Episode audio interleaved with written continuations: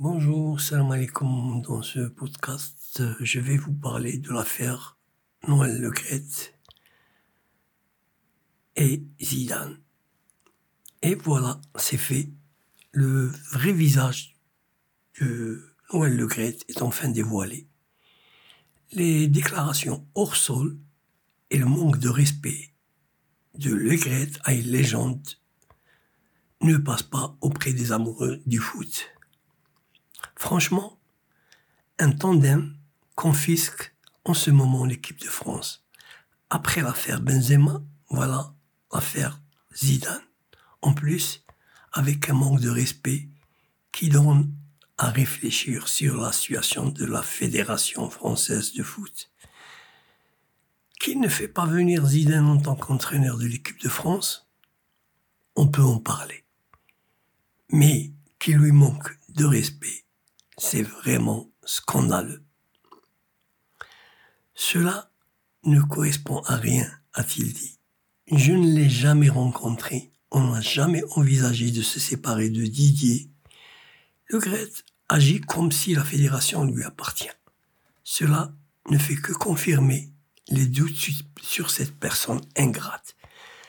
Zizou a beaucoup donné à la France, mieux que ce vieux monsieur qui manque de politesse à l'égard d'une légende. Il ajoute, Zidane au Brésil, j'en ai rien à secouer. Il peut aller là où il veut. Dans un club sélection, j'y crois à peine en ce qui le concerne. Si ce n'est pas de la haine à l'encontre de Zidane, alors c'est quoi? Un cap a été franchi. Il faut dès maintenant réfléchir au sur comment abréger le mandat de Noël Le Gris. C'est la goutte d'eau qui fait déborder le vase. Il y a eu plusieurs dérapages de ce monsieur. Il y a eu aussi cette gestion personnelle autocratique du président de la fédération qui met en difficulté cette institution. Normalement, même le contrat de Didier Champ de 4 ans doit être mis en cause. Même si le bilan de ces derniers est satisfaisant, c'est la manière de sa reconduction qui est qui est contestable plutôt.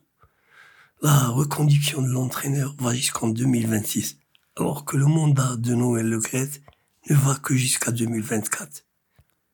D'ailleurs, il existe des témoignages que vous pouvez voir sur euh, Twitter sur le comportement de Noël Grette.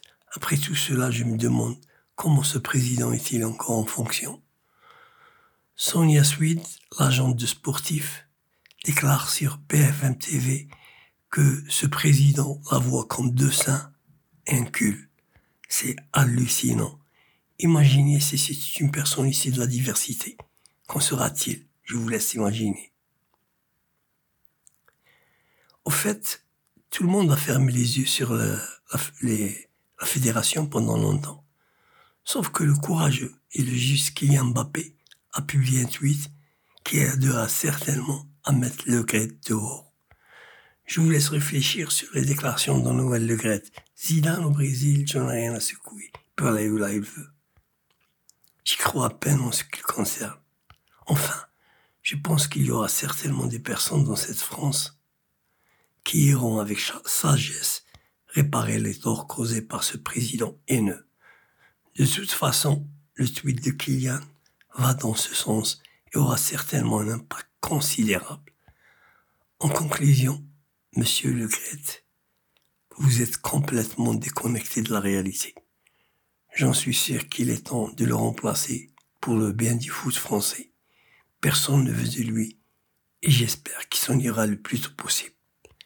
C'est tout dans ce podcast. Je vous dis salam alaikum, au revoir et au prochain podcast.